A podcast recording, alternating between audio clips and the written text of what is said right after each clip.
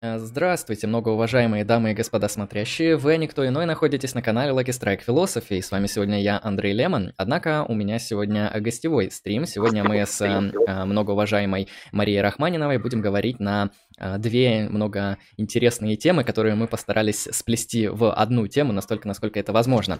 А сегодня мы будем обсуждать то, что мы обозначили как новые антологии, все, что с этим связано. Постараемся как-то вам раскрыть и донести, что же происходит там в новых, современных, актуальных вот этих философиях, связанных с а, исследованием каких-то новых онтологических, метафизических разрезов и так далее. А, но так как Мария а, является экспертом и исследователем в анархизме, она также, как я понял, знает, что анархизм на самом деле близок к всему, что связано с новыми онтологиями, и вот это тоже мы сегодня постараемся подраскрыть, подобъяснить в том контексте, а, как же это все, в принципе, связано с философией а, анархизма. А, еще несколько технических дисклеймеров сделаем. Вопросы из чата мы постараемся зачитать ближе к концу. Не забывайте, что вопросы, они подразумевают знак вопроса. Вот, модераторы, если что, сегодня работаете максимально активно. Если видите подозрительные активности в чате, то сами знаете что. Тайм-ауты давайте. Вопросы с донатом я постараюсь э, зачитывать по мере поступления, поэтому ссылка на Donation Alerts в описании. Мария, я думаю, мы можем а, еще раз тогда сделать. Это наш сегодня уже второй стрим. Первый стрим уже был на Lucky Strike. Кому интересно, посмотрите обязательно. А, там было про анархизм, мы вот конкретно говорили. Я думаю, вы, Мария, можете еще раз представиться для, соответственно, тех людей, кто а, видит вас впервые, возможно, те, кто не знает. И, соответственно, потом мы перейдем к теме. А, добрый вечер, а, дорогие гости и гости. А, добрый вечер, Андрей. Очень рада вас приветствовать в рамках этого стрима и рада поговорить на эту важную тему. Ну да, собственно, меня зовут Мария Рахманинова. Я доктор философских наук по специальности социальная политическая философия. И много лет я специализируюсь на философии анархизма и вообще как бы таких различных революционных учений. Ну и вот, собственно, поскольку я занимаюсь при этом различными современными философиями также, то сегодня я попытаюсь как бы показать вот эти места стыковки в дискуссии да, между анархизмом марксизмом и современными философиями, новыми материализмами. И э, буду рада каким-то комментариям, замечаниям, вопросам и приглашениям к дискуссии. Отлично. А, соответственно, если вот мы говорим про современную вот эту вот новую антологию, а, ну, я как понимаю, что знание о некоторой новой антологии, оно подразумевает понимание или хотя бы поверхностного схватывания какой-то старой антологии. А, наверное, потому что новая, она пытается как-то с этим всем спорить, как-то по-иному это все интерпретировать. И я бы тогда, да, задал такие introduction, изначальные вопросы, связанные с тем, что же такое вот эта вот новая антология, как мы об этом можем говорить, и вообще с чем оно спорит, как это, в принципе, можно схватить, как это можно осмыслять. А, спасибо за вопрос. Ну, а, собственно, вообще антология – это что-то про бытие, да, от греческого слова «онтос» – бытие. И классическая антология, она исследует, да, каким образом нечто есть ну, там, человек, идея, э, права, или дома, или звездное небо, или моральный закон, или, например, енот, или а, технический какой-то аппарат, да, или ракета, или атомная бомба. Неважно. То есть, каким образом вещи есть, и каким образом они а, соотносятся друг с другом, а какие из них не совсем вещи, или совсем не вещи. То есть, каким образом все, что попадает в поле нашего видения, да, регистрируется нами в качестве существующего, в качестве значимого, и каким образом мы с этим соотносимся – и вот если говорить о классической антологии, она э, часто э, употреблялась в значении слова метафизика, а метафизика в значении слова антология, да, то есть часто их синонимизируют, может быть, не совсем корректно, э, потому что метафизика – это что? Это как бы нечто над физикой. Да? То есть если физика изучает то в вещах, что подвижно, то метафизика изучает то в вещах, что недвижимо, то есть устойчиво, то есть сущности вещей, то есть некие а, главные свойства, главные признаки вещей. И в этом смысле а, классическая антология пытается зафиксировать эти главные признаки и выявить ту матрицу отношений вещей и не вещей и всего остального, что мы регистрируем в качестве существующего, и приписать им некоторые характеристики и описать эти отношения, ну, для европейской традиции в терминах иерархии обычно. И главная базовая иерархия задана в этой традиции бинарной оппозиции или парой субъект и объект. И, э, по сути дела, именно от опровержения этой позиции будут отталкиваться вот эти новые антологии, которые будут себя называть э, принципиально, да, э, отходящими да, от классической вот этой вот познавательной матрицы субъект и объект. И, наверное, здесь надо прояснить, что это такое, чтобы уже было совсем понятно. Субъект – это тот, кто познает, да, тот, кто смотрит в вещь или в не вещь, короче говоря, тот, кто наблюдает все то, что он регистрирует в качестве существующего. А объект – это то, что он полагает в качестве существующего, там, свою идею или вещи, которые его окружают, или какие-то элементы мира, события мира или других людей. А, и включает ли он а, их в в ряд субъектов, подобных себе, или же он их включает в ряд объектов. Ну, у Декарта была красивая, да, такая вот э, бинарная позиция res cogitans, res extensa, вещь мыслящая, вещь существующая, о, вещь протяженная, и все это вещи существующие, да, два типа существующих вещей, одни мыслящие, другие протяженные. То есть в этой паре, как и вообще во всех бинарных оппозициях, всегда один компонент будет совершеннее и э, онтологически более состоятельным, чем другой. И вот я, это я бы еще хотел вот а, сфокусироваться именно на этом моменте, вот связанным а, с тем, что если мы вводим бинарность, то у нас обязательно возникает иерархичное отношение подчинения. А как мы это можем обосновать? То есть почему, ну, мы не можем представить двух равных, да, почему сразу возникает вот соподчинение, иерархия и все вот это подобное? Да, это пошло от Платона, а, потому что а, когда он впервые предложил вот эту главную бинарную оппозицию, которая пронизывает всю западноевропейскую традицию, это мир идей, мир вещей, он однозначно их маркировал, да, как мир идей, как более совершенный. Почему? Он относится к абсолютному бытию. А мир вещей, он находится в пограничном положении между абсолютным бытием идей, которые нельзя сломать или уничтожить, и вещей, которые, в общем-то, стремятся в небытие, по большому счету. И они так чуть менее совершенны, скажем так. С тех пор вот эта бинарность, она маркирована, и об этом говорит и там Дорида, да, и там уже постанархисты, Сол Ньюман об этом постоянно говорит, что бинаризмы никогда не нейтральны. Нет такого, что есть два полюса, и они равны. Да, то есть если есть одно, оно будет онтологически всегда, и, и мы исторически и политически а, в этом можем убедиться, если захотим, всегда более, а, в более привилегированном положении, чем другое. И вот я почти закончила как раз ту свою мысль, чтобы ответить полностью на ваш первый вопрос относительно субъекта и объекта. То есть субъект – это тот, кто полагает, что будет объектом. Но очевидно, что вся политическая борьба была вокруг того, кто будет полагать себя субъектом, да, и кто может полагать нечто в качестве объекта, это и в реал-политик, да, и в политическом смысле э, в трактовке Рансьера, если смотреть на политику. Но так или иначе, э, Леви Брайант, это автор новых материализмов, э, один из авторов да, в новых материализмах, очень неплохо описывает да, позицию субъекта. Мне кажется, самый такой красивый пример, хотя таких описаний множество у всех авторов, что субъект – это тот, кто рисует некий круг, круг, внутри которого будет нечто размеченное, за пределами этого круга будет нечто неразмеченное. Сам этот круг – это различие. И вот субъект – это тот, кто наносит различия между субъектом и объектом. И, по сути дела, это довольно властный жест, а, он не трактовался как таковой, но а, сегодня он осмысляется как таковой, и вот современная новая антология, они пытаются отказаться от а, вообще властной вот этой подложки да, в трактовке бытий мира, бытия мира, да, и в трактовке подходов к познанию этого бытия или этих бытий и мира в целом, и переопределить вообще сам, сам процесс познания да, свободно от вот этой вот властнической оптики, властнической перспективы. Мгм. Ну, то есть здесь акцент делается на критику а, дихотомии, которые порождают те или иные типы власти, неравенства, подчинения, да, угнетения, мы бы еще могли сказать в современности и всего подобного. Ам, я бы тогда хотел а, еще такой вот уточняющий вопрос задать. Вот изначальный вот этот вот а, процесс и а, этап появления новых антологий. Можем ли мы а, сам факт а, появления чего-то подобного интерпретировать именно через призму вот такого вот а, политико-этического движения? То есть мы понимаем, что у нас есть а, какие-то антологические системы, которые порождают какие-то властные системы, да, а системы в том числе и моральные, я думаю, норм... в принципе, дискурс нормативности, да, если есть кто-то более совершенный, то кто-то, кто несовершенный, лучше бы он тут как бы подчинялся, лишнего не говорил и так далее. А, вот именно появление новых антологий, оно связано с а, критикой вот этих нормативных установок, или все же там а, мы можем это описать в русле и в рамках а, развития антологии в принципе? То есть мне просто интересно чисто исторически, как мы можем интерпретировать появление вот этого всего. На самом деле это очень важный вопрос, потому что, как мне кажется, а, с двух сторон а, начиналась эта тенденция. С одной стороны, конечно, этический запрос а, сформировался уже особенно к середине 20 века, когда стало ясно, что сциентистский миф и прогрессизм как такая линия да, модерна, модернити, в общем-то, себя дискредитировали. И в основе модернити лежала вот эта вот классическая антология с ее принципами познания, то есть эпистемологией. Да, это себя дискредитировало. Таким образом, потребовалось что-то еще, с одной стороны. Но это, как мне кажется, все-таки не было решающим, хотя и было значимым, потому что, например, появляется там эпистемологический анархизм Фейерабенда, да, который вообще все в пух и прах разносит и говорит, что мы там все неправильно познавали, и вот к чему мы пришли. Ну и, в общем-то, он прав. Но, с другой стороны, очень важно подчеркнуть, и я не устаю это делать постоянно, а, связь с естественными науками, а, с физикой, да, которые помимо этического запроса, который формируется в 20 веке, э, приходят к тому, что прежние методы познания просто нерелевантны их объекту, и э, что в действительности запрос естественных наук совершенно удивительным образом внезапно совпадает да, с этим этическим запросом, не сговариваясь, они это делают, и в рамках и в русле тенденции междисциплинарности в знании, которые сегодня мы можем отметить, фактически происходит такой, такое возвращение да, к, ну я не знаю, может быть, даже натурфилософской перспективе, не случайно у современных материалистов можно найти много ссылок на Демокрита, да, и предложение перепрочесть вообще Демокрита, может, мы там что-то не поняли, раз уж мы так разделили, да, знание о человеке и знание о мире, может, не стоило вообще.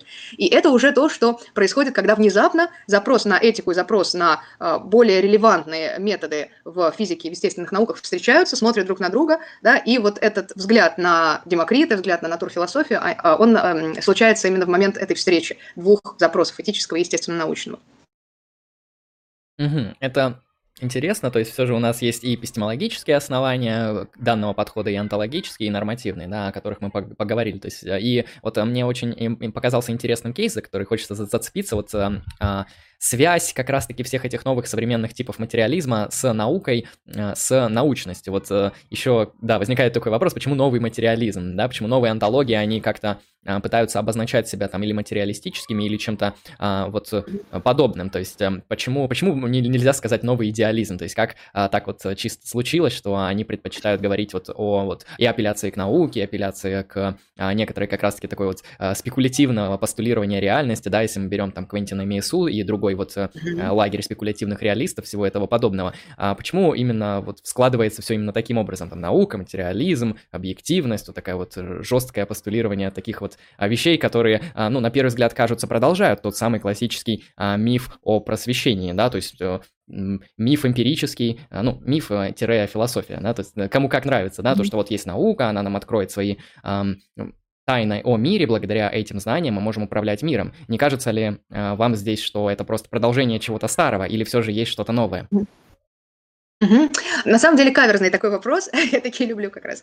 А, да, а, но дело в том, что а, ведь материализм а, – это ну, не просто нечто однозначно раз навсегда определенное, да, он ведь отталкивается от определенной трактовки материи.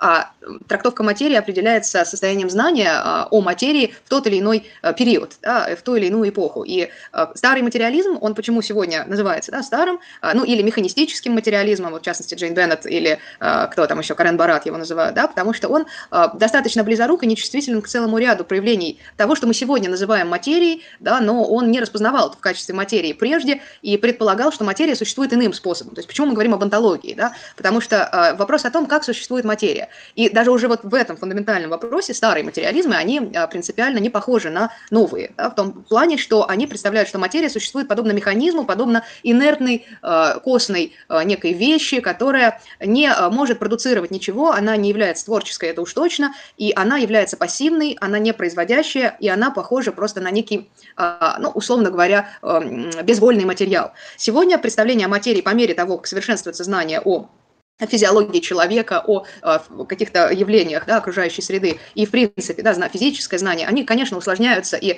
в, как бы в категорию материи начинают попадать все больше и больше элементов, в том числе те, которые раньше относились там, к сознанию, например. Да. А, допустим, сегодня, если говорить именно в антропологическом э, ракурсе, да, э, уже нету даже в медицине такого разделения, как там душа и тело да, у человека, или даже психика и тело. Мы говорим о психофизиологии, о психофизиологическом континууме, да, вслед за э, физикой, которая предлагает в реляционной перспективе говорить о континууме пространства, времени и материи, да, и это некое единство. То есть то, что раньше включалось э, в область там, идеализма, да, трактовалось как некое идеалистическое явление. Да, сегодня в каком-то смысле пересмотрено во всех областях и так или иначе а, перекодируется, переосмысляется и перетрактовывается теоретически. И сегодня идет такая большая масштабная перепрошивка вообще всех представлений да, о материальном а, как а, феномене, да, с которым мы соотносимся в своих познавательных и производственных там, или экономических практиках. То есть что есть материя. И вот это изменилось, и поэтому материализмы стали новыми. Угу.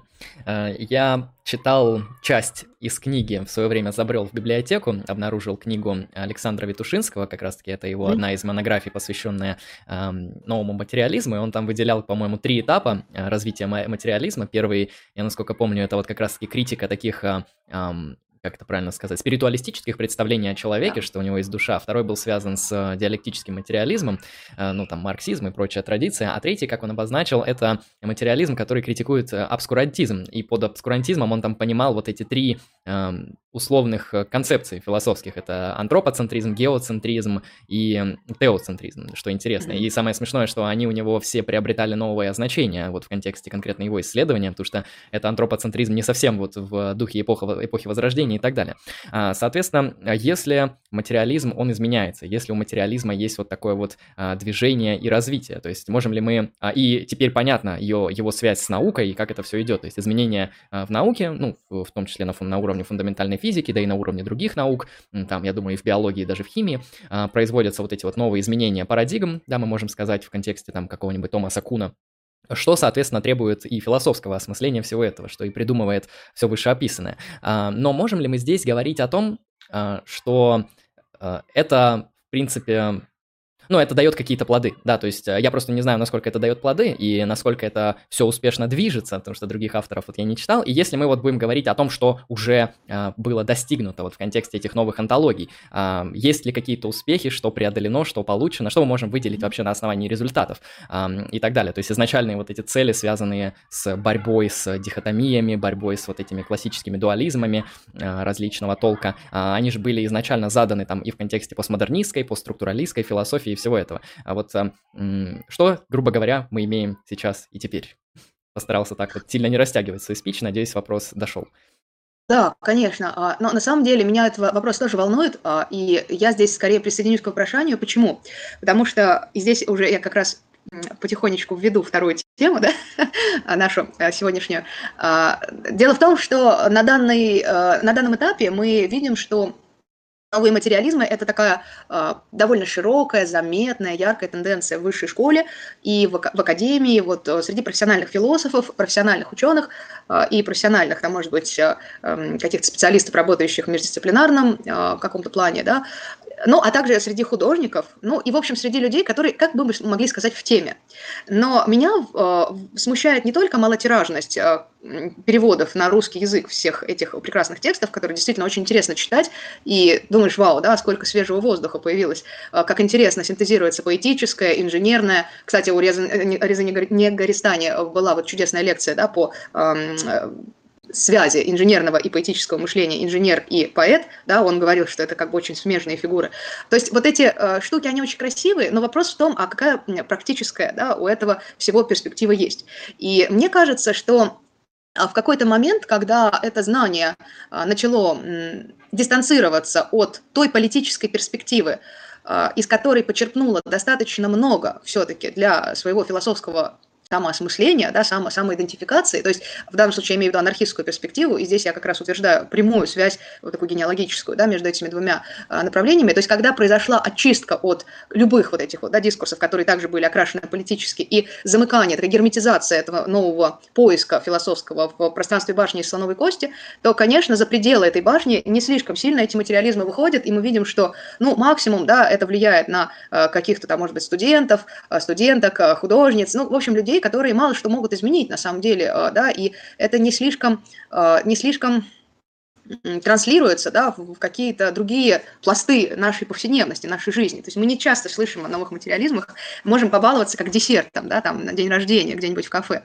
Но э, это проблема, как мне кажется, и поэтому мне видится необходимость здесь именно обратно подсоединить эту теоретическую красивую матрицу к тому, откуда она питалась, вообще-то говоря, э, и э, через это вернуть ей потенциал политического, как возможности преобразовывать, менять мир. Да? Мы помним, что политика – это же не только да, управление, это еще и тип присутствия в мире, в котором мы можем быть активны, и мы можем творчески себя вести и преобразовывать его. И вот через обретение этой политической перспективы, возможно, э, новые материализмы при всем том важном, что они находят в окружающем мире, ну, проблемы, да, какие-то вопросы, ш- над которыми они работают, которые они разрабатывают, м, так они могли бы стать более зримыми хотя бы на уровне эффекта, да, а не просто на уровне дискурса. То есть не хватает у дискурса практики, практического измерения, и тут в этом смысле я и присоединяюсь, собственно, к вашему вопрошанию. Ну, то есть, э, желательно... Ну, то есть, э, я думаю, это все находится еще в некотором становлении, потому что оно еще очень шатко, и на самом деле, э, когда говорят вот о новых антологиях, о новом материализме, или как его сейчас модно называют, темном повороте, под это попадает просто огромное множество вещей, которые, на первый взгляд, если мы начнем так, ну, копать, поймем, что они особо-то и не связаны. То есть, там могут пересекаться какие-нибудь там философия политики, связанная там с неореакцией, может быть, там левый акселерационизм туда же попадает, туда же попадает какой-то там темный витализм, а, вплоть до а, спекулятивного реализма в контексте там Миесу, например, и так далее, который там совершенно иные аргументы предоставляет, совершенно иную, а, иной дискурс ведет, в отличие от всех этих других авторов. Поэтому мне кажется, просто а, мы находимся в каком-то таком вот историческом развитии и становлении этих вещей, то есть, может быть, что-то откинется на задворки истории, что-то выйдет в центр и так далее. А, но пока, я как понимаю, еще, а, еще ждем еще ждем результатов. Ну, в принципе, знаете, результаты а, от философии ждать это, наверное, гиблое дело, не потому что философия их не приносит, нет, это не так, там, оглянись вокруг, да, там, права человека, все, там, не знаю, э, вот, вот эти все вещи, которые там генеалогически восходят к размышлениям авторов эпохи просвещения, то есть философия, если, если не везде, то там в определенном регионе бытия она точно везде присутствует а, и так далее, поэтому Рано или поздно что-то произойдет, но мы посмотрим, что это, как говорится, уже исторические наши спекуляции. А, хорошо. Здесь я, я добавлю uh-huh. еще. Uh-huh. У меня а, мысль была, которую я забыла озвучить а, кратенько.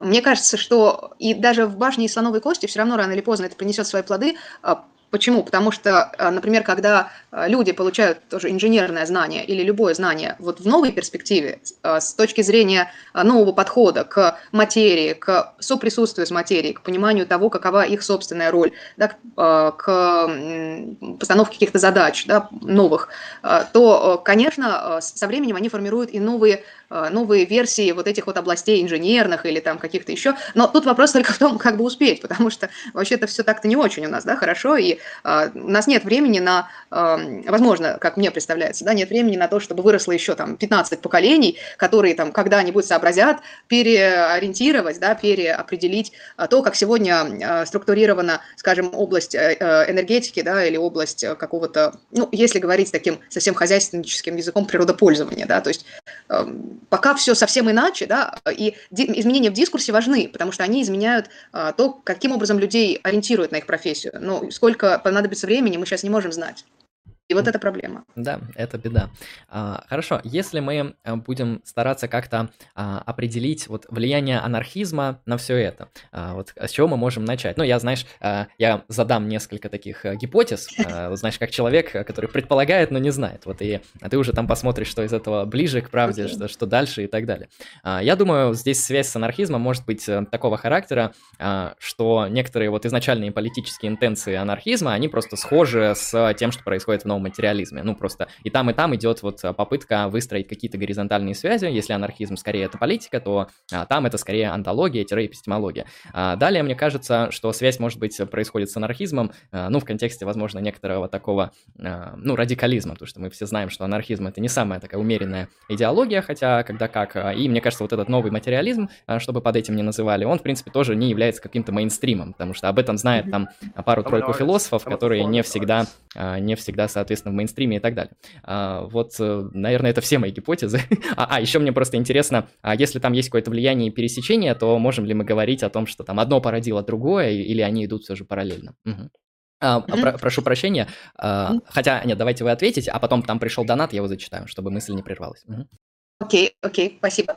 А, ну да, а, на самом деле, а, конечно, бэкграунд а, очень обширный, и не только в а, очевидно политическом смысле, да, а, в плане установок на горизонтальность. А, дело в том, что за что новые материализмы критикуют материализмы старые, да? за что вот эта новая, новая антология критикует антологию старую, плоская антология критикует вертикальную антологию платоновского типа. Плоские антологии – это, кстати, тоже довольно популярное понятие. Вместо новых антологий иногда, чтобы обозначить горизонтальную ориентированность, говорят плоские антологии. Ведь на самом деле, если далеко даже не ходить, мы увидим принципиальный концепт, а, и он очень простой, он прямо на поверхности, который радикально роднит а, эти эм, установки да, с анархистскими, это концепт власти. То есть а, что не устраивает новые антологии в иерархиях? То, что власть не работает как способ производства знания. Власть может производить только незнание, говорят нам теоретики акторно-сетевой теории. Да?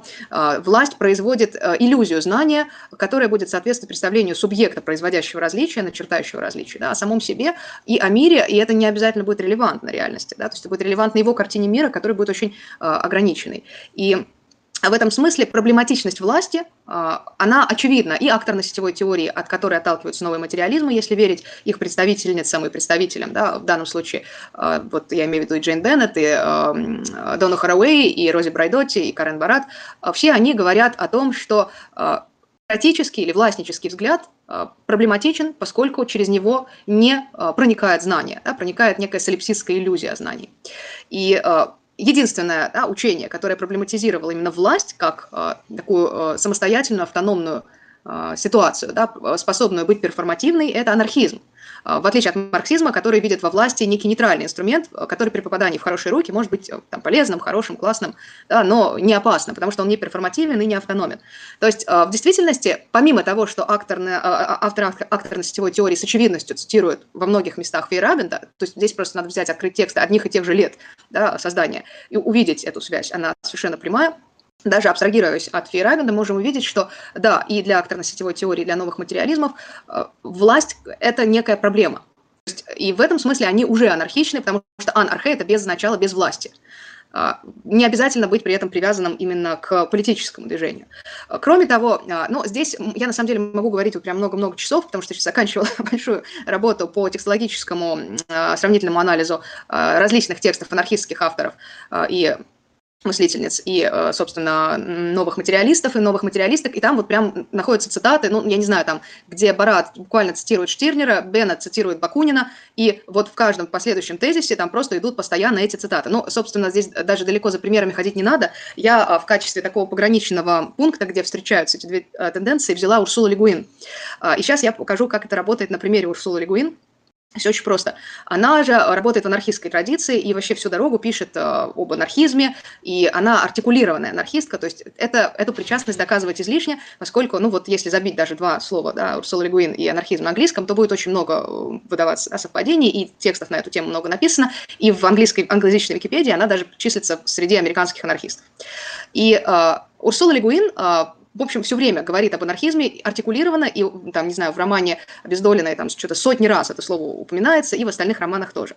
Это довольно любопытно, потому что а, традицию анархистскую очень сложно вообще узнать, если ты э, не сочувствуешь ей, она не очевидна, она не на поверхности, ее никогда не проходит. То есть если ты залез, то, скорее всего, ты э, интересовался этим каким-то живым образом, да, и для Урсулы Легуин э, эта перспектива задает сюжетную, сюжетную канву всех ее романов и те категории, в которых там происходит этический конфликт. То есть это я все к тому, что да, она принадлежит к этой традиции. На всякий случай я все-таки несколько аргументов привожу в пользу этого. А дальше интересная вещь.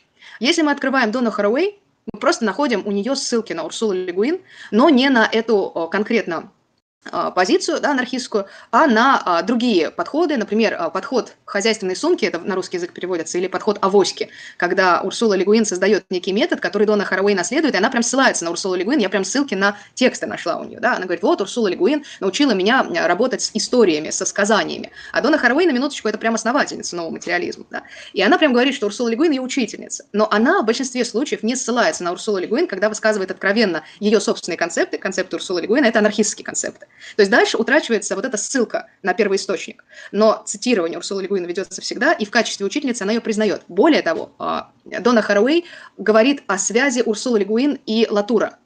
И она говорит, на мой взгляд, это вот прям такие а, дублеры, да, концептуальные.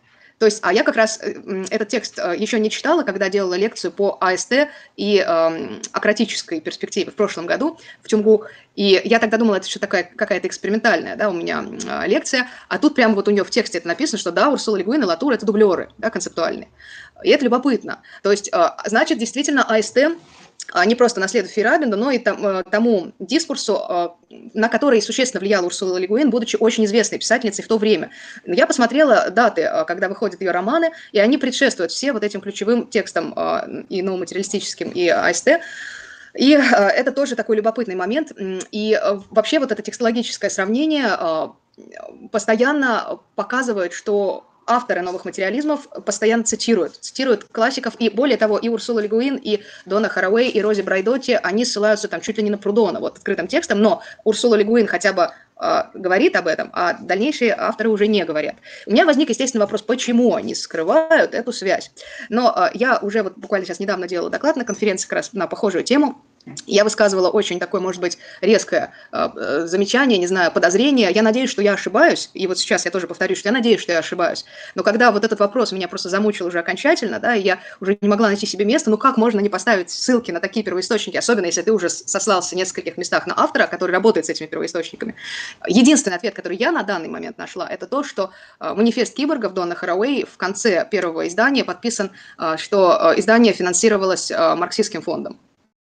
Я не знаю, как еще это объяснить, понимаете? То есть э, есть марксистский истеблишмент, безусловно, в Академии, и есть э, марксистские гранты, и есть марксистская конъюнктура. Возможно, это отражается каким-то образом на допустимых каких-то да, а, поисках, или же просто какая-то часть дискурса остается в слепом пятне. И именно то, из-за чего марксизм изначально расходился с анархизмом да, по поводу вопроса власти. Марксисты не принимали представление о власти как о перформативной автономной э, ситуации. Да, анархисты на этом настаивали, и из-за этого, собственно, были против э, фигуры эксперта, э, фигуры партии авангарда и фигуры диктатуры пролетариата. Собственно, из-за этого они э, там попадали в тюрьмы, их убивали и все такое прочее. То есть исторически это имело последствия, это не просто был спор, спор какой-то теоретический, да, и тут марксисты внезапно седлают вот эту а, а, прекрасную тему и говорят, что ну вот, на самом деле это наш дискурс, хотя внезапно, да, здесь нет централизации, здесь нет вопроса об инструментальном характере власти, вообще все горизонтальное. У Беннет постоянно, постоянно, чуть ли не в каждом параграфе встречается слово, представьте себе на минуточку, конфедерации. Вообще нормально это? Сеть конфедерации, это что такое? Это же фактически, ну, структура махновских армий, да, это же структура Дурутти, структура, а, в смысле армии Дурутти, да, структура в принципе, любого анархистского э, общества. Да? И это совершенно не, как бы, не марксистская перспектива, а единственная перспектива политическая, с которой более-менее соприкасаются новые материализмы артикулированно, дискурсивно, да, это марксизм, с которым они вообще ни, ничего общего не имеют. И для меня загадочно, как вообще можно скрестить э, такого ежа с таким ужом. Вот, и поэтому, да, поэтому мне кажется, что э, просто банальный, кропотливый, минимальный да, текстологический анализ в течение там, нескольких недель, если вы сидите с текстом, вы просто увидите эти цитаты, и в некоторых случаях там даже будут, будут указаны косвенные первоисточники. Угу, ну, то есть влияние чуть ли не прямое, если не опосредованное, видно да. это по сноскам, по цитатам и так далее. А, я еще, как понимаю, наверняка находятся какие-то авторы, которые, а, ну, находятся под влиянием тех или иных анархических идей, но почему-то там не ссылаются, возможно, из а, каких-то там иных академических соображений, но это тоже скорее спекуляция. Это интересно в том контексте, что э, не очевидно это. Конечно, вот когда я впервые там услышал давным-давно про Фейрабенда, э, как его позиция была названа, э, эпистемологический анархизм, да, или методологический анархизм, в общем, там звучало так вот прям анархизм. Но я тогда воспринял э, употребление анархизма в контексте э, ярлыка в отношении Фейрабенда скорее как а, ну, как метафору, как что-то, а, ну, очевидно, что он там не анархист, очевидно, что он там а, не, вряд ли он там исследовал анархическую философию, но так или иначе какая-то тенденция прослеживается вот в соотнесении некоторых типов анархического подхода и мышления, и вот в эпистемологии, даже в аналитической философии, потому что все же Фейрабент это такая философия науки скорее аналитического толка, хотя ее очень сильно критикующая и так далее. И эм, я даже, я изначально потерял свою нить вопроса. Она, наверное, была связана с тем, что русские философы и другие анархические философы, э, вот теперь пришло их время, теперь пришло время, когда они могут быть адекватно и проинтерпретированы, и не только в контексте политической философии, но и в контексте а, некоторого онтологического измерения. То есть, я как понимаю, здесь вот прямо происходит такой вот переход с а, русла политики этики, да, с русла нормативности анархизма а, на вот э, то, что мы можем обозначить онтологию и эпистемологию, где пытаются ту же самую мысль, ту же самую интуицию внедрить и обосновать уже на уровне этих систем. Да, и здесь еще вот э, ты заметил важную вещь относительно связи, да, естественно, научного и этического. И здесь по поводу русских мыслителей у меня такой принципиальный тезис. Мне показалась очень любопытной такая синхронизация исследовательницы новых материализмов, очень яркой, ужасно интересно пишущей Анны Цин и Кропоткина. А, вообще они все настаивают на таком принципиальном кропоткинском тезисе. Это просто ну, совершенно невероятно, что вот в официальных да, а, школах академических сегодня кропоткинские тезисы вдруг звучат как некий консенсус. Без ссылок, конечно, на Кропоткина, к сожалению, мне очень жаль, как человек, который работает в этой традиции черной. Да, но у Анны Цин а, высказывается очень любопытная идея по поводу содружества. Она изучает вообще грибы. У нее вот, ну, теоретически, в смысле, ну, правда, я не знаю, может быть, практически тоже. У нее ее прекрасная статья про грибы как виды компаньоны. Она полностью строится на Кропоткинской а, кропоткинской идеи относительно того, что в природе наряду с противостоянием да, естественным образом присутствует и взаимная помощь, и она обнаруживает и обосновывает да, этот тезис на примере грибов. Кропоткин про грибы, э, как это, Кастанеда об этом ничего не писал, да, Кропоткин вот про грибы тоже вроде ничего не писал, а, но если бы он э, имел доступ к таким, э, естественно, научным средствам, которые есть сейчас, он сто процентов тоже мог бы снять фильм вроде какого-нибудь там, как это, «Таинственные грибы», BBC-шный фильм, где показано, как грибы делают подземные партизанские сети и помогают деревьям расти на засушливых почвах, чтобы они не падали, да, чтобы с ними ничего плохого не случалось, как они воруют из минералов и камней какие-то там вещества, чтобы помогать других регионах, да, подземных а, другим растениям и, в общем, обеспечивают такую вот благоприятную обстановку. И Анна Цин показывает, что да, этот принцип, смотрите, он есть даже у грибов, но ведь именно это а, в а, трактате «Взаимная помощь как фактор эволюции» доказывает Кропоткин на примере там муравьев, пеликанов, каких-то там зверей и даже людей. Ну, для Кропоткина, позитивиста, понятно, что все регионы сущего находятся в одной линии, но многие критиковали Кропоткина за то, что он как бы человека не сводит до этой линии простой вот такой животной материи. И действительно, э, эта критика правомерна, но только до тех пор, пока не приходят новые материалисты и не говорят, что нет, секундочку, мы сейчас не человека будем не сводить до этой простой материи, а материю будем усложнять и возвышать до а, того уровня, на котором мы раньше рассматривали только человека. И Кропоткин тут начинает работать совершенно по-другому, хотя у него полностью берут этот принцип, на котором он единственный вообще настаивал, и который до сих пор, как я понимаю по опыту зарубежных конференций, вот сейчас были конференции по анархизму в Америке и в Англии, и я выступала с коллегами из разных университетов мира, а, я могла убедиться, а, что их до сих пор впечатляет колоссально вот этот а, тезис Кропоткина о, об имманентности взаимной помощи именно тем базовым драйвером, да, который установлен во все живое. Анна Цин сегодня говорит в этом отношении о грибах. Ну так и прекрасно. Да? Она просто кропоткианка в современном стиле, можно сказать. Да? Просто раньше об этом никто не говорил никогда. Но мне, кстати, всегда нравится, когда вот философы, они из такой вот такого сухого академического анализа переходят к интерпретации каких-то таких красочных вещей. А, я очень не люблю, когда одно заменяется другим, когда нам вместо аргументов нормальной проясненной такой философской системы предлагают только литературное описание грибов, но и наоборот я тоже не люблю. И когда происходит вот этот вот э, переход на анализ различных э, вот вещей природы, которые являются очень необычными, очень специфическими, э, и, конечно же, это, ну, вряд ли является каким-то аргументом, я думаю, сами философы это не рассматривают как аргумент, они скорее рассматривают это как вот э, такую попытку донести интуицию, что даже в мире э, на каких-то других уровнях присутствуют вот такие вещи, которые а, могут быть наилучшим образом описаны в рамках а, тех или иных а, философских систем. Да, и в принципе я даже слышал там, а, вот а, интересный анализ был не только про грибов, но и про червей, а, которые участвуют да, да. в а, анализе, точнее в том, чтобы почва в принципе имела такое свойство, как быть плодородной для других вообще растений, которые используются а, в контексте а, нашей культуры, да, там пшеница, например, или еще что-нибудь такое. В этом плане грибы, ой, точнее черви, они здесь участвуют в культурном производстве а, довольно важных вещей, да, еды для людей, благодаря которой мы а, существуем. То есть здесь просто конечно же, несколько степеней опосредования, но а, когда мы замечаем все, мы понимаем, что вот даже вот эта граница а, размывается, и ваш правильный тезис был довольно а, хорошо иллюстрирующий все вышесказанное, связанный с тем, что а, вместо того, чтобы занижать человека а, до уровня вот этой там живой, живой неживой материи, как это, например, делали а, ну, первые материалисты, да, там, а, а-ля Гольдбах, где там человек это машина, это чистый механизм, там, ничего более. Здесь происходит обратная ситуация, то есть человек остается человеком, просто грибы, а, там, животные, другие другие типы вообще необычных сущностей, э, черви даже, они приобретают все больше и больше человеческих качеств. Мы понимаем, что там тоже целые, не знаю, государства, целые экосистемы, целые необычные миры, а, и все это ну, расширяет, в принципе, границы понимания и мышления, в том числе философского.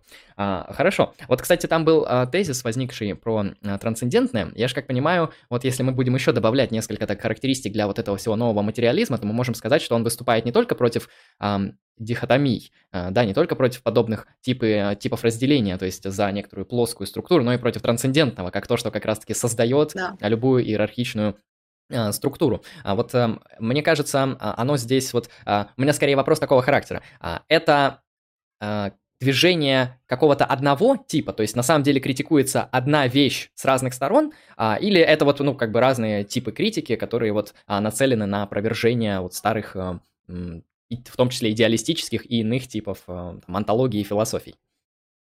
А, я хотела бы уточнить вопрос. А, одна и множество относятся к чему сейчас? К типам критики новых материалистов или можешь чуть-чуть вот это а, да, Давай, да, проясню. Вот новые материалисты, когда они критикуют старую традицию, они нацеливаются на один какой-то корень, который с разных ага. сторон, а, называя разными именами, его проявления критикуют? Или все же а, этот корень не один, а там чего-то много, и критика идет по разным сторонам? Вот мне скорее хочется понять а, вот а, сам тип э, вот этого подхода. Ну, я вот, как сказала, как мне кажется, да, как я вижу здесь, поскольку я не суперспециалистка в новых материализмах, а просто э, экскурсовод, скажем так, пока что, вот, э, как я вижу, этот корень власть. Но он имеет столько измерений, которые обычно выражаются через дихотомии. И одну вот мы разобрали, да, это субъект-объект, а есть же еще одна, которую ты сейчас затронул очень классно, это а, дихотомия природы и культуры, а, потому что субъект – это тот, кто себя относит к регистру а, культуры, языкового и трансцендентного, а объект – это тот, кто находится в регистре природы, имманентного и, соответственно, такого инертного, да, без без речевого состояния. И, кстати, да, здесь я хотела бы еще сделать маленькую ремарку к твоему высказыванию относительно примеров и образности в философских текстах. У Анны Цин все-таки не а, литературного характера эти метафоры. А, этот текст, к сожалению, вот я очень горюю, что он супер малотиражный, и я вот могу разве что отсканировать его пиратски, слить в интернет, вот, и мне пришлось покупать супер дорогую книжку, там, которая выходила в 300 экземплярах, и больше никак, а еще она где-то есть на английском, но за миллион долларов, да, как обычно. И, то есть, доступа к этому тексту иначе, как вот пират дурацким таким хаком просто нет. Но я, как человек, который в этом тексте побродил как следует, могу сказать, что у нее очень хороший именно междисциплинарный заход, она э, как бы по естественным наукам специализируется э, много лет, и там э, любопытна именно научная оптика. Да? То есть мне тоже сначала показалось, что, какие грибы, да вообще о чем речь, посмотрите, что у нас за окном происходит, да? В смысле грибы? Но как бы скепсис, который вполне естественный для людей, у которых только что была пенсионная реформа, а теперь еще куча всего, да, это ну, вполне понятно, но у меня единственное, знаете, знаете, такой вот э, оптимизм всегда был, который почему-то мешал мне э, утонуть в скепсисе и депрессивном ужасе, да, и я все время пыталась найти что-нибудь интересненькое во всех этих а, новых вещах, которые выглядят странно, да, странно и интересно, как мне кажется. Так вот, если говорить о критике трансцендентного, да, и вернуться к, от Цин и ее а, метафор а, не литературных, а на самом деле научных, к вопросу о том, против чего трансцендентного да, выступают а, новые материализмы. Ну да, прежде всего это власть, которая выражается через дихотомии, да, противостояние культуры и природы. И да, кстати, про червей вот еще маленькая ремарка. Там еще же у них еще одна функция была, самая, пожалуй, интересная, которая позволяет тоже переосмыслить дихотомию культуры и природы. Это функция помощи археологам. Дело в том, что черви выбрасывают в почву такой фермент, который позволяет сохраниться многим значит, а, археологическим да, важным артефактом, и через это культура получает доступ к своему прошлому, то есть получает возможность рефлексии в отношении собствен, собственной какой-то идентичности, и без вот этого фермента у культуры просто не было прошлого. То есть она бы не существовала в качестве культуры, поскольку культура – это некое мышление о своем прошлом. Вот, то есть черви оказываются археологами и э, ассистентами археологов, и поэтому мы не можем сказать, что они не участвуют в этом культурном процессе, но это как бы, сейчас мне не хотелось бы останавливаться на этом тезисе как на каком-то принципиальном, потому что мы сейчас говорим вообще не об этом, мы просто издалека смотрим сейчас да, на вот эти вот все а, новые антологии. И трансцендентное действительно рассматривается, а, это я уже возвращаюсь к последнему вопросу, да, рассматривается как проблематичное просто потому, что его именем всегда а, говорила власть, да, от его имени и его именем. И то, что сегодня противопоставляется новыми материализмам и трансцендентному, это земное, человеческое, и то, что связано с неким порядком Э, такого политического реального, которое э, мы можем найти, если понимаем политическое по Рансьеру именно как э, самоуправленческое да, в таком плане. Что это значит? Это значит, что весь порядок власти всегда нуждался в фигурах богов или фигурах каких-то неземных сущностей. То есть чем дальше от Земли, тем лучше. Да? Это платоновский принцип, сохраняющийся, да? вот идея больше вещи. И э, Донна Хаraway, когда она говорит о Ктулуцене, опираясь на фигуру Ктулху и отбирая ее у Лавкрафта, говоря, что нет, Ктулху мой, сейчас мы его переопределим, она Ктулху уже переопределяет как паука, действительно, был такой паук, и он есть. И он даже однажды укусил Донна Хаraway в джунглях, после чего она решила э, как бы использовать эту фигуру, раз уж она сама была укушена Ктулху. Вот. Э, и Ктулху – это некий образ хтонического, то есть земного.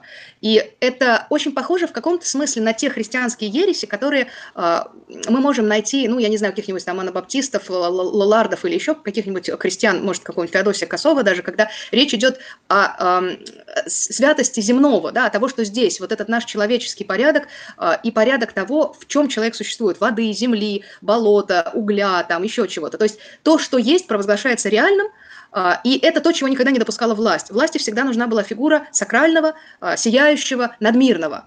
И в этом смысле жест новых материализмов и их отвержение трансцендентного связано как раз-таки с преодолением этих фигур сакрального и преодолением власти. То есть в этом они тоже оказываются анархичны, совершенно удивительно, да, на методологическом уровне уже.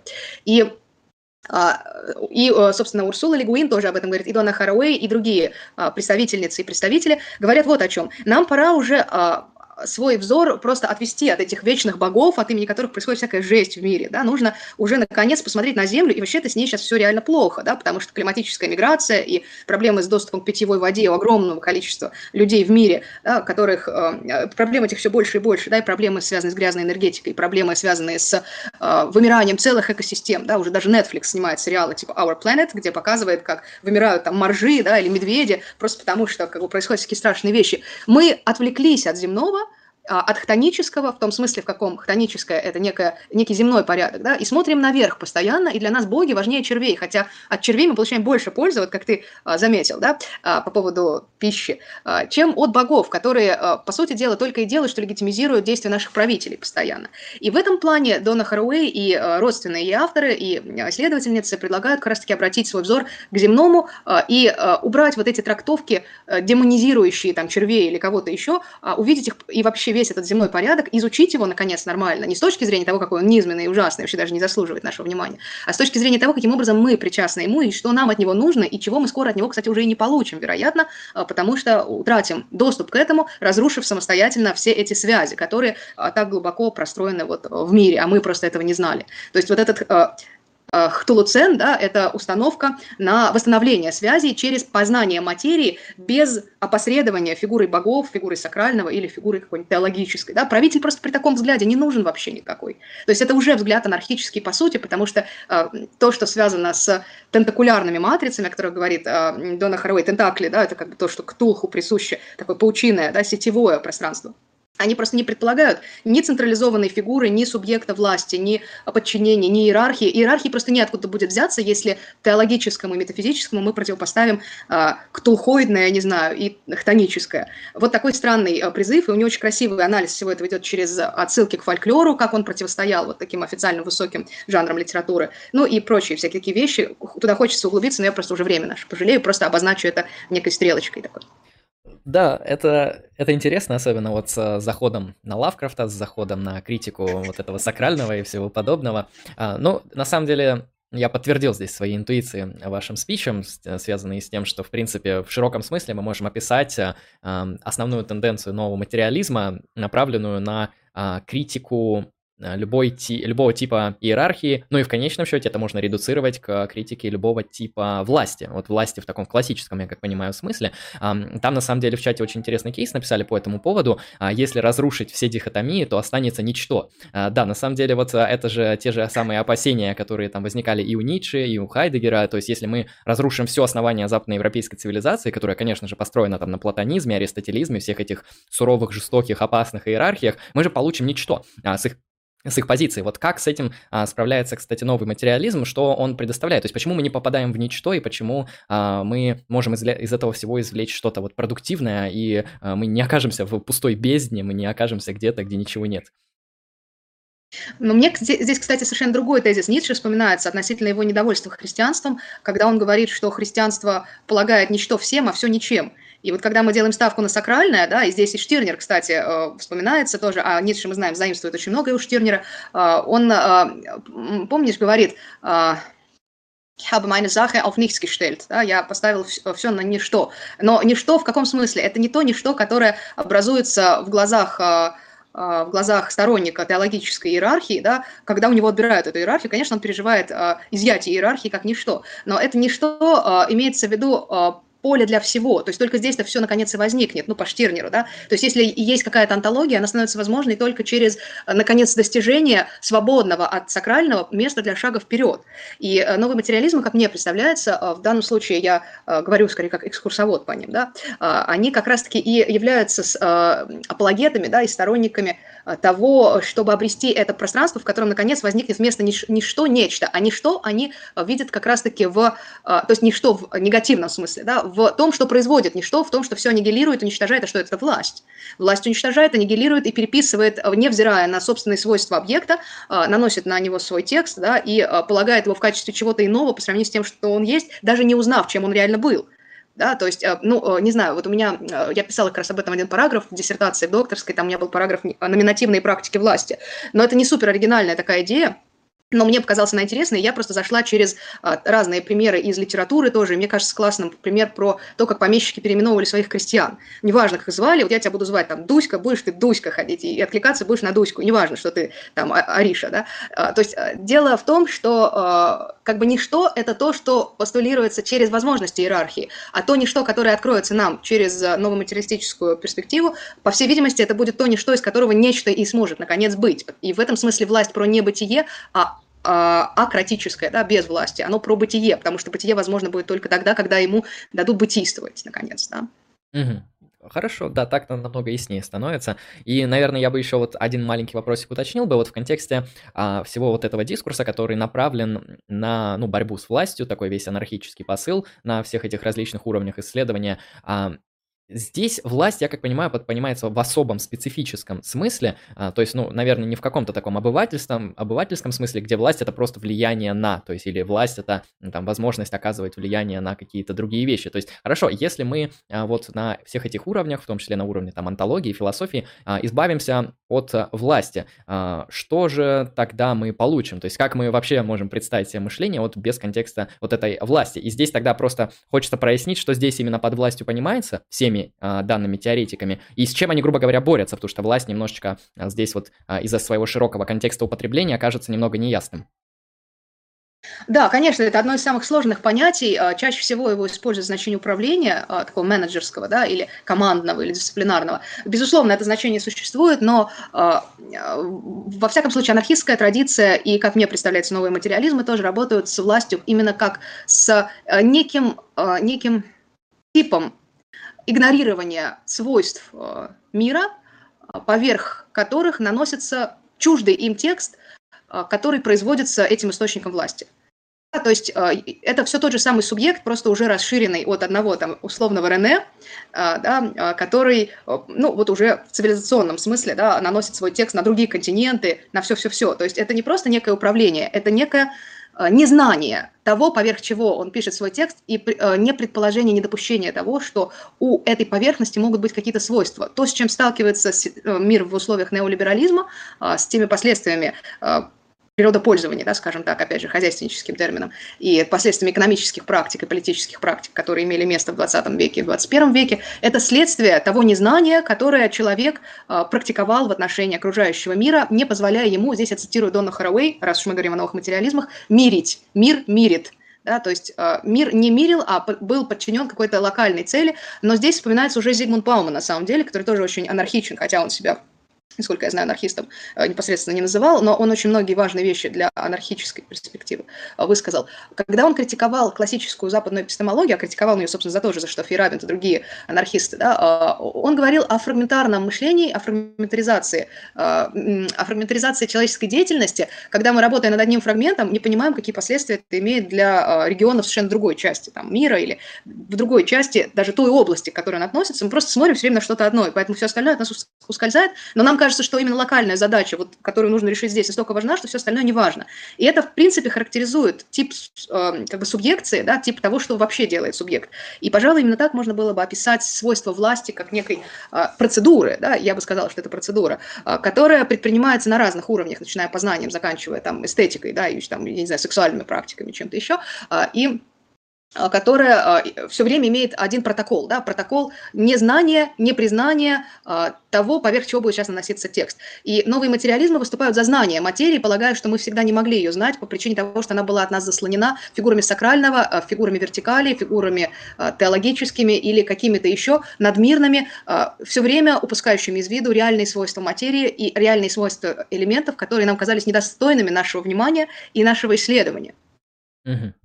Хорошо, да, я думаю, так э, людям станет теперь понятно и суть этого проекта настолько, насколько кратко мы смогли это раскрыть, и как, какова связь э, всего этого с анархизмом. А, тогда я кратко сейчас пройдусь по а, вопросам и некоторым интересным комментариям, и после этого будем а, заканчивать. Эм, соответственно, так, тут пришел донат от человека с ником Дрозд, а, это от Бориса Дроздовского, это один из как раз-таки молодых тоже стримеров в русскоязычном сегменте, который вот интересуется, изучает тему а, анархизма и все подобное. А, донат следующего характера. Привет, Андрей, привет, доктор М.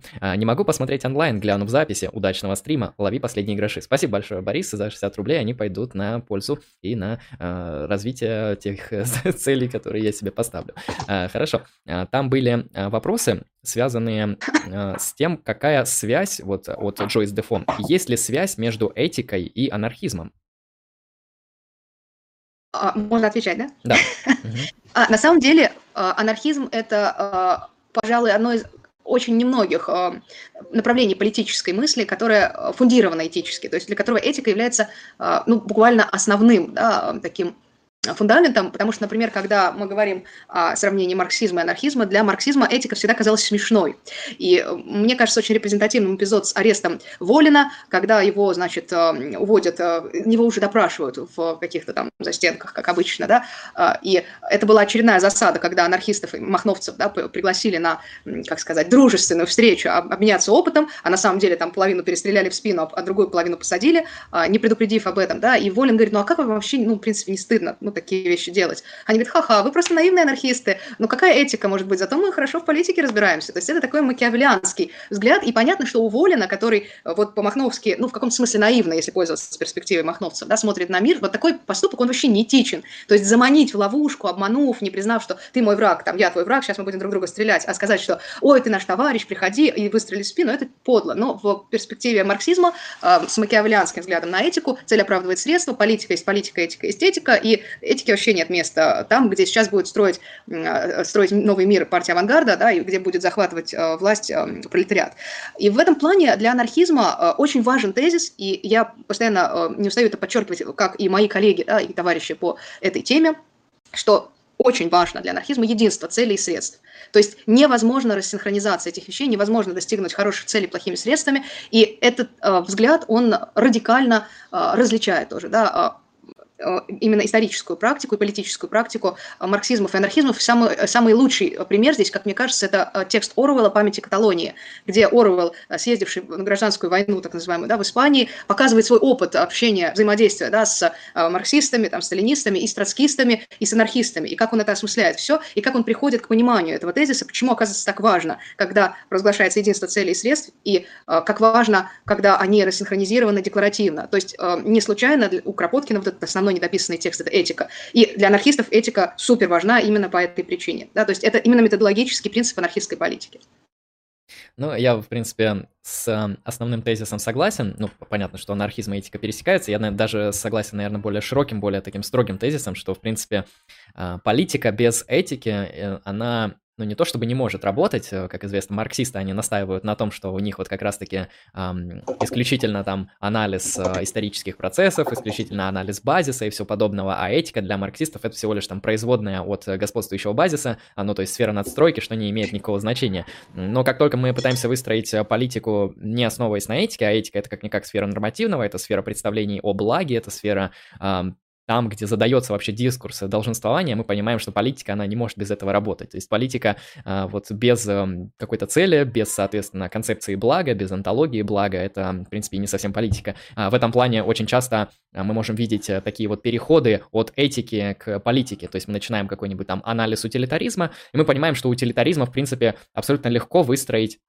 политическое измерение, и поли, э, утилитарным может быть не только этика, применимая там к людям конкретным, или к группе людей, или к институтам, но и к государствам, да, даже там, к цивилизациям и так далее. То есть этика, она а, ну, в таком вот хорошем или классическом виде, она часто эксплицирует и политику. Там, Аристотель это хорошо показывает, у которого политика это просто следствие этики. Чтобы а, у нас были добродетельные люди, нам нужна добродетельное сообщество и так далее, то есть добродетельная политика. А, хорошо, еще какие-нибудь сейчас тут вопросики парочку обнаружил. Вот интересный вопрос в чем отличие нового материализма от физикализма? А, ну, если надо, я могу сказать примерно, как выглядит тезис физикализма. То есть физикализм — это, я насколько понимаю, тезис, это натуралистическая установка, которая утверждает, что все, что существует в реальности, это то, что открывает, постулирует, исследует современная мейнстримная физическая наука. То есть э, Единственное, фундаментальное основание реальности это то, что изучается мейнстримной физикой, а все остальное это, ну, либо там, как говорится, либо иллюзия, этого нету, либо это какие-то супервентные свойства на физическом. Мне просто кажется, что проект новых материализмов несколько более амбициозен, э, да, и более всеобъемлющий. То есть он э, э, полагает свой... Ну, здесь тоже неправильно сказать объект, да, потому что если это объектно-ориентированная антология, которая вообще отказывается от вот этой дихотомии субъекта-объекта, но давайте скажем свою тему, да, свою область исследований более широко и захватывает гораздо больший спектр сущностей, чем э, объекты физики да, современной. То есть э, можно, наверное, так ответить, потому что когда мы говорим о регистрах языка, да, это не область исследования физики, но это то, что будет важно для э, и акторно-сетевой теории, да, и нового материализма. Или когда мы говорим о каких-то не слишком очевидно физических свойствах вещей, но тем не менее значимых для всех физических свойств вещей. Ну, например, забастовка рабочих на а, каком-нибудь а, на каком-нибудь заводе, который связан с а, там, ну, ну, я не знаю, с, э, с энергетикой, да, или вообще отключение электричества. Представьте себе экологических активистов, которые перерезали провода, да, и как в этом фильме «Женщина на войне», да, чудесном, перерезали провода, и корпорация не смогла провести какую-то сделку в связи с тем, что понесла какие-то колоссальные убытки в этом государстве, была вынуждена вернуть свои производства из государства, в котором она их пыталась установить, да, обратно в свою страну. Вроде бы, да, а, произошел политический эпизод, а, но он повлиял на а, то, что определенные процессы, связанные с физикой, не произойдут или, наоборот, произойдут вот в этом регионе. И дальнейшая судьба тех физических объектов, которые изучает современная физика, она э, радикально поменяется. То есть новые материализмы говорят о связи, принципиальной связи не только физических объектов друг с другом, то есть объектов э, сущностей, находящихся в одном регистре, но всех вообще сущностей во всех регистрах. И для этого вводится понятие, которое Джейн Беннет э, заимствует у Делеза и говорит, это понятие ассамбляж. Ассамбляж – это некая условная ситуативная комбинация различных элементов мира, которые могут иметь некий материальный референт или условно какой-то аффективный аффективный э, элемент, да, потому что аффект это тоже некий, вероятно, существенный элемент в какой-то ситуации, или политический элемент, или какой-то социальный элемент, который внезапно оказывается решающим на какое-то мгновение внутри одного ассамбляжа, где сконфигурировались различные элементы, а потом утрачивает значимость и э, перетекает в какой-то другой ассамбляж, где у него уже другая роль. Э, Латур говорит о таких а, явлениях, как о посредниках и проводниках. Проводник – это, условно говоря, любой элемент, не обязательно исследуемый физикой, а, который а, проводит какое-то действие и вносит в него какое-то изменение, да, то есть влияет на него своей сущностью, хотя это может быть не обязательно элемент того же самого физического регистра, а, например, настроение, не знаю, экологического активиста, который сегодня впал в депрессию, не перерезал провод, капитал хлынул в это государство, потому что бизнес оказался выгодным, и были разрушены, допустим, я не знаю, там, какие-то участки участке да, этой территории, где погибли животные, и это уже область исследования биологов, там, зоологов и прочего. То есть вот такие сложные комбинации разнородных элементов, мне кажется, будут принципиально отличать новый материализм в их амбициозности по сравнению с ну, вот, физикалистской перспективой, как, как мне кажется, более э, сужающей да, э, регистр своего интереса. Ну, я, я согласен, потому что физикалистский тезис, наверное, один из самых таких узких онтологических тезисов, которых я видел, ну, не считая каких-то таких более абсурдных из разряда там солипсизм и вот все, все подобное, а все, что есть, все то, то сознание. А, а что такое сознание, mm-hmm. уже вопрос отдельный. А, вот тут а, тоже вопрос, который одновременно, а, соответственно, что-то я заговариваюсь. Хорошо дополняет прошлый ваш спич, потому что вы несколько раз упомянули Делеза, и тут как раз-таки вопрос, как новый материализм рассматривает учение Делеза. Ну, я как понимаю, там ну, чуть, одно из самых сильных, да, либо сверхсильное влияние, либо прямое наследование. А, дело в том, что и критика капитализма, которая э, звучит у Делеза, наследуется новыми материализмами, и напрямую ссылки на Делеза идут у всех новых материалистов. И вот в данном случае я привела пример понятия ассамбляж, э, которое также переводится еще на русский как сборка. А, в некоторых переводах Делеза Гватари можно встретить понятие сборка. Это то, что новые материалисты потом заберут себе и будут дополнять, и э, произведут рецепцию этого понятия, если выражаться корректно, да, и используют его уже в новых контекстах. То есть, да, это и э, дискурсивное наследование, это и продолжение, это и рецепция, и развитие, и да, они восходят к Делезу и Гватари, но а Делеза и Гватари вообще-то, тут я тоже э, совершенно по-хулигански, да, повторю свой тезис, что их... Э, ризоматизация да, знания и мира, и вообще как вот эта модель ризомы, а, которая а, звучит у них, а, она же, в общем-то, повторяется в качестве модели конфедерации, уже вообще бакунинский просто термин, да, у Беннет и Хаraway и других авторов. Это, конечно, чисто анархистский концепт, ничего общего не имеющий там, с партией авангарда или там вертикалью экспертной власти. Да, то есть это концепт и принцип да, конфедеративного действия, где все элементы так или иначе объединены сетевым принципом, и это мы видим на примере классических там, повстанческих армий анархистских. партизанских или там еще каких-то. Вот так вот, поэтому э, Делес, э, как бы его не любили и не ненавидели, оказал очень серьезное влияние, по крайней мере, на вот э, современную философию в этом контексте. А, вот еще один вопрос. Знакома ли Мария с Дмитрием Хаустовым? А, знакомы а, в теоретическом смысле. А, я часто рекомендую своим студентам послушать Дмитрия Хаустова, чтобы у них был выбор да, между различными темами, что я не успеваю прочитать. Я обычно говорю, вот это берете у Хаустова, это берете у Рябова, это берете, там еще несколько имен называю, какого-нибудь, не знаю, там, может, Сатурова или еще кого-то. Хаустов в этом таком супер need to know листе. И да, конечно, у него очень интересные авторские рефлексии есть. Я с интересом слежу за его творчеством. Я на, самом, я на самом деле тоже, я, насколько знаю, это один из первых э, людей в русскоязычном интернете, который записал такой довольно разборчивый и понятный курс э, по вот новому материализму и по темным вот этим всем теориям и так далее. А, ну и по постмодернизму тоже довольно интересно. В общем, там очень много историко-философского, крутого контента, образовательного характера, на мой взгляд. Вот если кому интересно, эм, гуглите и слушайте то, а, что а, вам крутой. интересно. А, вот так Хотя вот. у него по новому, по новым материализмам я, по-моему, как раз-таки вот это не слушала у него. Мне кажется, что я у него больше таких именно а, общих да, лекций, там что про Батая у него было, ну вот, такого mm-hmm. плана. Про новый материализм, по-моему, нет, надо послушать будет. Там, да, по-моему, 8 лекций по 2 часа, там интересно. Ага. Там отдельно у него а, вот этот новый витализм, а, там э, киберготика, акселерационизм и прочее. А, хорошо, а вот тут еще а, вопрос. Угу. Всем добрый вечер. Скажите, почему нельзя считать достаточной критику Штирнера в немецкой идеологии? Немецкая идеология, это, как понимаю, здесь работа Маркса имеется в виду. Маркса, да. Ну, просто потому что, а, как и многие а, представители марксизма, которые, видимо, и берут эту манеру из Маркса, Маркс а, ругает Штирнера за то, что он не делал. Очень классный метод взять своего оппонента, приписать ему кучу тезисов, которых он не высказывал, и разгромить его за эти тезисы. Соломенное ну, чучело просто... прием называется. Такое, да. Да, прям есть название приема, да? Да-да-да. Ну, а когда а мы, при, мы ну, приписываем оппоненту то, что он не говорит, спорим с этим, а, уничтожаем а. эту критику и говорим, ну все, оппонент уничтожен, можно дальше с ним не общаться. Да, на самом деле, вот, э, очень хорошо, спасибо, буду знать. Дело в том, что когда читаешь Штирнера, но особенно если вот в оригинале, а, то ну, там много таких есть нюансов, которые в русском переводе даже у Гиммельфарбага Шиллера не отражены, а, то становится понятно, что это что-то совершенно другое. То есть а, вообще о чем говорит Маркс, да, и там, где он показывает, сколь смешон и наивен Штирнер, э, то видно, что это просто ну, никакого отношения к Штирнеру не имело, а самые существенные места у Штирнера он не комментирует.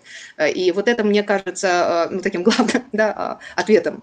Ну, то есть можно тут разбирать по существу, я могла бы сейчас открыть текст, вот у меня как раз стоит да, э, Маркса, и прям это, подробно, да, но у нас просто уже нет времени. Но в целом, вот я бы сказала, да, про соломенное чучу. Угу, хорошо. А, да, тут вопросы, где, где Мария преподает, можно не отвечать. Правда ли, что Мария поет в группе? Э, тут тоже... Не, неправда. Не, неправда. Ой, слушайте, мне однажды, меня напугали просто однажды на, на Фейсбуке, мне прислали фотографию э, какой-то исполнительницы, ну, к счастью, не поп-музыки, да, а какой-то такой hard and heavy, что-то такое, который действительно почему-то визуально похоже, особенно на превью. Вот. И я, честно говоря, подумала, если бы у меня была альтернативная жизнь, более интересная и гедонистическая, она бы выглядела так. Но мне задают с тех пор этот вопрос, потому что произошла какая-то утечка, и, видимо, кто-то сделал мемы, я не знаю. Нет, я не умею петь совершенно, что-то умею, но петь точно нет. Хорошо. Эм, еще парочку вопросов тогда задам. А вопрос гостя. Аналитическая философия норм. Кто нравится из аналитических философов? Ой, слушайте, ну, а, это... как это норм? ну, в смысле норм? А, я не знаю, как вам ответить на этот вопрос. Он такой обширный. Э, просто про аналитическую философию можно много семестров говорить. Есть такое. Я не знаю, понимаете, это как про любимого автора сказать, допустим, писатель, да, то есть ты сначала начинаешь прокручивать эти миллионы книжек, да, потом ты думаешь, так, стоп, секунду, вопрос поставлен некорректно. Все норм, что на что-то повлияло, да, мы обязательно должны ее знать, мы обязательно должны, а, там, не знаю, находить какие-то существенные вещи, которые определили, да, образ реальности или подходы тем проблемам, которые волнуют нас. Но мне очень сложно вот выделить э, кого-то, потому что я скорее работаю с этим не в эмоциональной перспективе, да, не с точки зрения симпатии, а с точки зрения технической какой-то, да, поскольку когда ты занимаешься философией, ты... Эм, так, сейчас у нас тут прервалось, сейчас все восстановится. Да, там тезис о том, что аналитическая философия это стиль. Um, ну, смотря с какой стороны смотреть, понимаешь, там кто-то считает, что это именно такая историческая традиция, хотя я скорее соглашусь, что это индивидуальный стиль написания текстов. Um, так, ой, сейчас надо Рен, Рена брать. Um, Алло, алло. А, да, все Да, да, работает, все а, а слышно. куда ты? А, вот, все, все, все случилось, да? Да-да-да. Да, честно говоря, просто из-за того, что вопрос касается очень объемного, э, большого корпуса и, э, и касается такого субъективного да, взгляда, связанного с симпатиями, я просто даже ну, не могу ответить на него. Мгм. А, хорошо. Я, наверное, тогда такой последний вопрос задам, а, связанный, соответственно, с нашей темой. Вот а, человеку, который, ну, ничего, ничего из этого не знает, который мало чего ну, читал по данной теме, но хочет разобраться. Вот что ему почитать по вот этому новому материализму, чтобы как-то вкатиться? То есть с чего начать, вот что можно на русском почитать, что нельзя на русском почитать и так далее. Ну, да, вот сейчас вышли книжки в 2018 году, да, кажется, по новым материализмам. Конкретно по источникам я очень рекомендую э, тот, на который я ссылалась сегодня много раз, это Джейн Беннет «Пульсирующая материя. Политическая экология вещей». Джейн Беннет «Пульсирующая материя. Политическая экология вещей». А потом, э, ну, конечно, Дона Харуэй все, что найдете, потому что она такая большая-большая фигура, и ну, не из-за Ктулху даже, хотя уже ради Ктулху можно, а, ну, просто потому что она очень ярко, интересно пишет, и вот это новое, э, новый подход к письму, да, не стесняющийся, скажем так, поэтического регистра языка, это тоже неплохо. А, Витушинский, да, он, ну, он неплохо сводит это все в некий такой, как бы, ликбез, да, по материализму. Можно, а, а, можно посмотреть Витушинского, это небольшая работа, вот, которую как раз мы сегодня обсуждали, да, а, как-то «Во имя материи», по-моему, да, она называется. Книжечка такая «Во маленькая, имя да, с материи». резомой. «Во имя Мгм. материи», да. А, Ну и а, я, наверное, могу даже сейчас показать один сборник. Секундочку, я возьму его. Но он а, совершенно бесчеловечно или нечеловечно, или я уж не знаю как, дорогой. Вот, это такая вот, сейчас я не знаю, видно, не видно. Чуть-чуть ближе. А, Опыты нечеловеческого гостеприимства. да, А, вот, она такая, видите, большая, это А4 формат. Вот, она у меня вся, видите, с закладочками. Тут много статей, в частности, Анна Цин, как раз, о которой я говорила. Это тоже 18 год, И это небольшой тираж, ну, правда, чуть больше, чем в других случаях, полторы тысячи экземпляров. Его можно найти в интернете, и, к сожалению, ну, в смысле, э, бумажный вариант, но, к сожалению, не PDF. То есть, возможно, когда-нибудь это и отсканируют, но вот, в принципе, это стоит того, чтобы его купить. По-моему, он рублей там что-то типа 900 стоил. А, Ну, конечно, не, не очень корректные цены, я согласна. А, Но вообще, вот Урсула Легуин, а, если вы еще не познакомились с ней, посмотрите на «Обездоленных» обязательно. «Слово для леса и мира» одно. Это маленький роман, который предваряет очень хорошо оптику Донны Хаraway и оптику Анны Цин. Ну и классические анархизмы, конечно, всякие тоже, да, там Кропоткин, взаимная помощь как фактор эволюции, это все сейчас очень оказывается связанным. То есть я могу потом, в принципе, списочек литературы составить, который касается каких-то вопросов, которые мы сегодня обсуждали. Если это уместно, то я могу прислать, и если будет пост, можно под ним просто выложить. Я могу, да, без проблем, там где-нибудь ВКонтакте пост можно будет организовать. Супер, да. да. А, хорошо. Раз уж мы сегодня о многих традициях говорим, и даже чуть не заговорили об аналитической, но я вовремя остановилась, да, то, да, чтобы Остапу не понесло и чтобы не, не произошло слишком долгого высказывания, давайте тогда по анархистской я подберу, да, что-то, по новым материализмам и по э, э, вот этим вот э, промежуточным каким-то вариантам, типа Урсула Легуина и другим авторам, потому что там еще кроме нее есть э, различные рефлексии на эту тему э, до новых материализмов, скорее ближе к АСТ, да, э, но между анархизмом где-то. То есть вот такой списочек сделаем и разместим. Да, в чате пишет, было бы очень круто и полезно. А, ну, согласен, Супер. списки, списки литературы в последнее время, в принципе, носят популярность у людей. Я не знаю, с чем это Мгм. связано, а, ну, вот э, людям нравится. А, я, вот у меня есть э, такая практика, которую я забываю практиковать, поэтому сложно назвать ее практикой, но я решил, ну, сегодня надо набраться мужества и попробовать. В общем, есть такой много замечательный автор, как Марсель Пруст, и как-то раз он составил такой список вопросов интересных. А, Все я зачитывать не буду, я, соответственно, задам вам, а, Мария, некоторые на эти вопросы, а, вы можете на них э, вот кратко, лаконично а, отвечать. Э, Соответственно, во- вот как-то так. Это, знаете, тест-тест, не знаю на что, тест на личность. Боже мой. Первый, вопрос. Какие добродетели вы цените больше всего? А, Добродетели с точки зрения какого дискурса?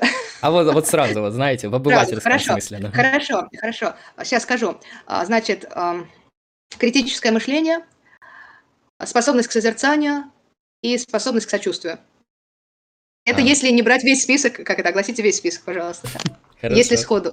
А, Ваше любимое занятие? А, Искусство и путешествия, и размышления. А, Ваша главная черта? О.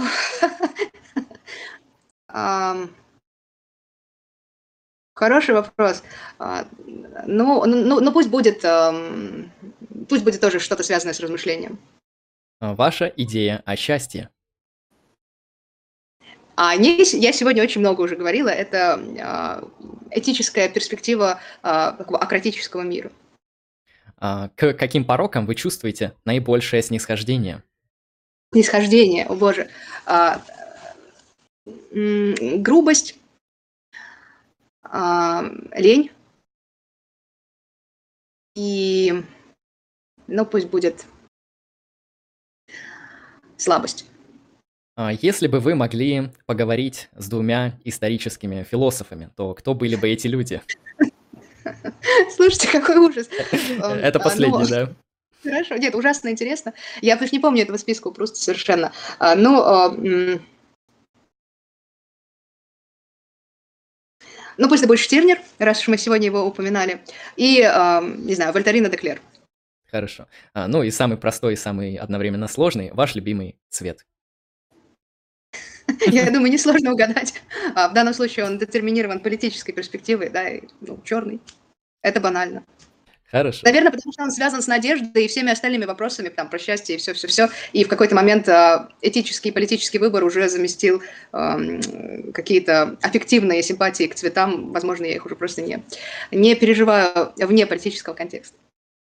Хорошо, на этом вопросы закончились. А, спасибо большое, Мария, за а, великолепнейший эфир. Обсудили сегодня а, так, насколько нам позволило время, новый вот этот материализм, новые типы антологии, показали, чем они являются, чем они не являются, как это, соответственно, все соотносится с анархизмом. Иногда это доходит, как мы показали, до прямых ссылок, до прямых цитат, до прямого такого наследования а, и всего такого подобного. Да, там пишут в чате «Спасибо, гости». А, да, от меня лично большое спасибо, Мария, что нашли время, что Взаимно. А, рассказали интересную тему, отличная дискуссия. Мне лично все понравилось. А, Мне так... тоже, спасибо большое. Да, тогда на этом будем заканчивать. А, в общем, много уважаемые зрители, а, ссылки на там ресурсы Марии есть в описании, поэтому если что, там подписывайтесь, там я, по-моему, подкинул канал в Ютубе, там ВК, если что, есть. Ну, в общем, если что, там они обновятся, когда придет время. А, так что все творчество можете найти по ссылкам в описании. А, ну, Мария, я могу вам дать или заключительное слово, или, может, какие-то анонсы, которые вы хотите сделать, и на этом можем закончить. Большое спасибо за приглашение и за вопросы э, дорогим гостям и гостям. Я не вижу чат и не знаю, сколько там а, вопросов еще. А, вот, если у вас будут ко мне какие-то вопросы лично, которые не, не были зачитаны в силу того, что время ограничено, пожалуйста, пишите. Я всегда открыта для дискуссии, да, и я всегда готова поделиться источниками по каким-то темам. А, и а, да, я очень благодарна, что вы были с нами сегодня. Мне кажется, говорить об этих всех вещах очень важно. И пока мы говорим, да, происходит какое-то такое небольшое волшебство, и это одна из красивейших вещей, да, смотреть, как друг у друга рождаются мысли. Вот я а, рада делиться с вами и буду рада, если вы тоже каким-то образом а, готовы открыты к сотворчеству. Спасибо вам а, а, за то, что пригласили, и надеюсь, еще а, в каких-то случаях да, пересечемся и подискутируем. Да, да, я не против, наша площадка открыта к хорошему, интересному, качественному, продуманному контенту. А, да, на этом мы будем заканчивать. Спасибо вам много, уважаемые зрители, за присутствие. Подписывайтесь на канал и подписывайтесь на те ссылки, которые найдете в описании. С вами был я, Андрей Лемон, это был канал Strike Philosophy и Мария Рахманинова. Всем удачи и всем пока.